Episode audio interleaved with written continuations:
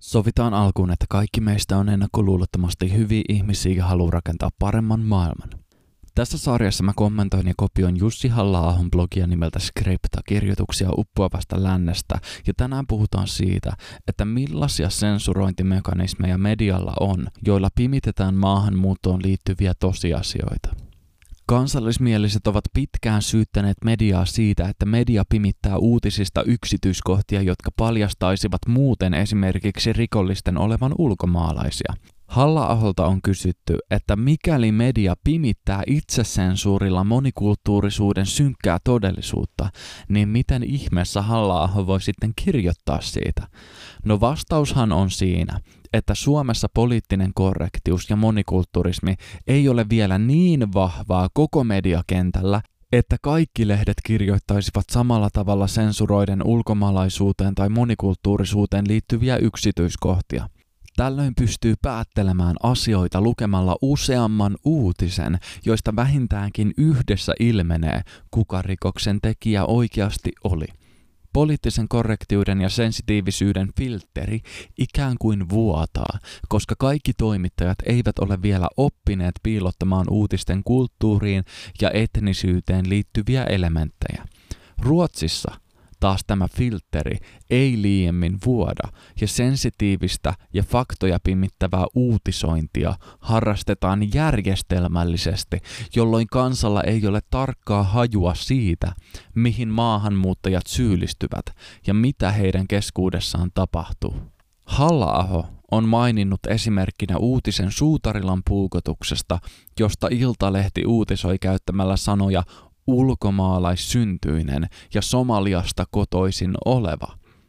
Hesari julkaisi samanlaisen uutisen ilman näitä sanoja, jolloin lukijalle tulee olo, että puukottaja kuului kantaväestöön, ja maahanmuuton ongelmallisuuden sijaan lukijan käsitykseksi jää se, että hulluja nyt vain sattuu olemaan maailmassa.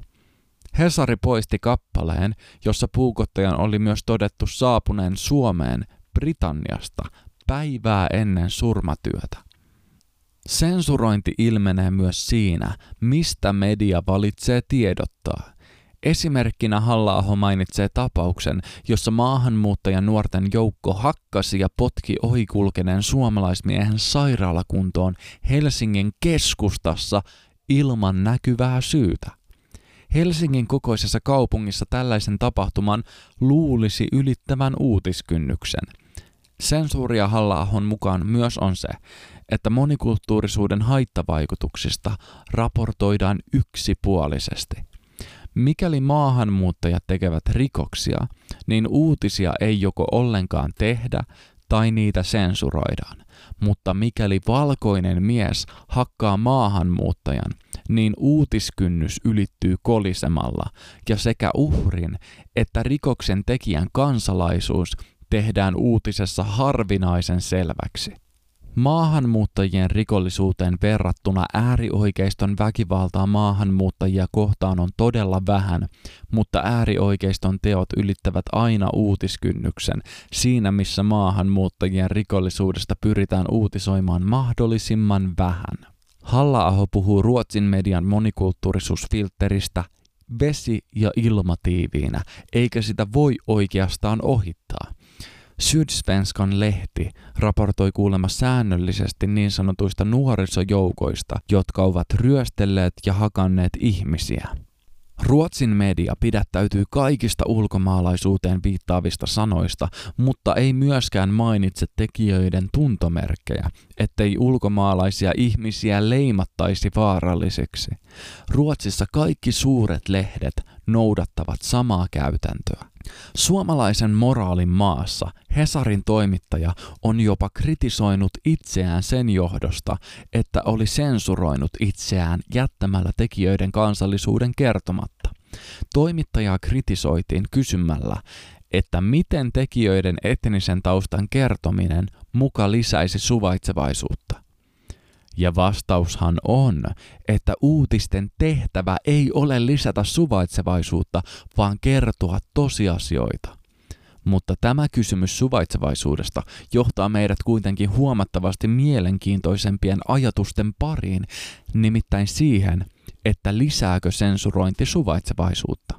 Suomalaisilta on mennyt huomattavasti aikaa tajuta se, että katuryöstöt ja pahoinpitelyt eivät olekaan sattumanvaraisia, vaan somalinuoret ovat ihan oikeasti tehneet sitä järjestelmällisesti. Vasta tämän ongelman oivaltamisen jälkeen alkoi keskustelu siitä, mitä asialle tulisi tehdä. Median ensisijainen tehtävä olisi auttaa ihmisiä tunnistamaan rikollisia rikoksen selvittämiseksi ja informoida kansalaisia siitä, mitä varoa, ja kertoa rehellisesti yhteiskunnan ongelmista, jotta niitä voitaisiin korjata. Mikäli media välttelee tätä vastuuta, niin meidän yhteiskunnan kehitys on äärimmäisen hidasta. Vaikka kaikki tietävät Ruotsin nuorisojoukkojen olevan maahanmuuttajia, niin Ruotsissa kukaan poliitikko ei voi viitata maahanmuuttajien rikollisuuteen ongelmana, koska ei ole yhtäkään lehtijuttua, jossa maahanmuuttajan kerrottaisiin tehneen rikoksen. Asiasta ei voi edes keskustella, joten on turha olettaa, että sille voisi tehdä mitään halla mainitsee sensuroinnin toisena lieveilmiönä sen, että maahanmuuttajien rikokset menevät kantaväestön piikkiin ja sitten mietitään, että mikä kantaväestöä vaivaa. Ja kun oikeaa ongelmaa ei myönnetä ja tunnisteta, niin ongelmaan ei löydetä ratkaisuja. Nykyajan trendinä on se, että kartoitetaan sitä, että mikä rasistinen motiivi on väkivaltarikoksen taustalla, eli tehdään niin sanottuja viharikostilastoja. Vihamotiiveja voivat olla esimerkiksi muukalaisviha, homofobia tai antisemitismi, ja rikosmuotoja laiton uhkaus, kunnianloukkaus ja uskonrauhan rikkominen, jotka ovat aika pieniä vääryyksiä halla tuo ilmi sen, että tällaisen rikoskategorisoinnin seurauksena ainoa viharikoksen tekijä voi olla sellainen henkilö, joka ei ole homo eikä juutalainen ja on valkoinen. Ja tällaisen ideologian seurauksena voi muodostua lainsäädäntöä, joka kohtelee eri värisiä ihmisiä eri lailla. Kukaan ei ajattele, että ruotsalaisviha tai suomalaisviha olisi mahdollinen rikos, vaikka on tutkimuksellisestikin täysin selvää, että maahanmuuttajajengit ovat ryöstäneet ja pahoinpidelleet ruotsalaisia nimenomaan siksi, että nämä ovat ruotsalaisia.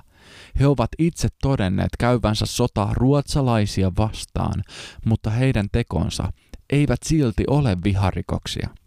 Lisäksi maahanmuuttajien raiskaamat naiset ovat miltei poikkeuksetta kantaväestöön kuuluvia ja Britanniassa eräs raiskauksesta tuomittu muslimi tiivistikin asian sanoen, että raiskaaminen on ok, koska uhrit ovat vain valkoisia huoria. Maahanmuuttajien rikoksien ei siis tiedetä olevan maahanmuuttajien rikoksia, ja nämä rikokset päätyvät mediassa kantaväestön piikkiin, koska uutisjulkaisussa ei anneta mitään tietoa siitä, kuka rikoksen teki ja mikä oli teon motiivi. Tämän takia virkamiehet ja media uskovat itsekin valheita, eikä kukaan tiedä, miten nämä ongelmat saadaan korjattua, joten ratkaisuna nähdään se, että aletaan järjestää suvaitsevaisuuskasvatusta ruotsalaiselle kantaväestölle. Ja näin totuus hautautuu valheiden alle.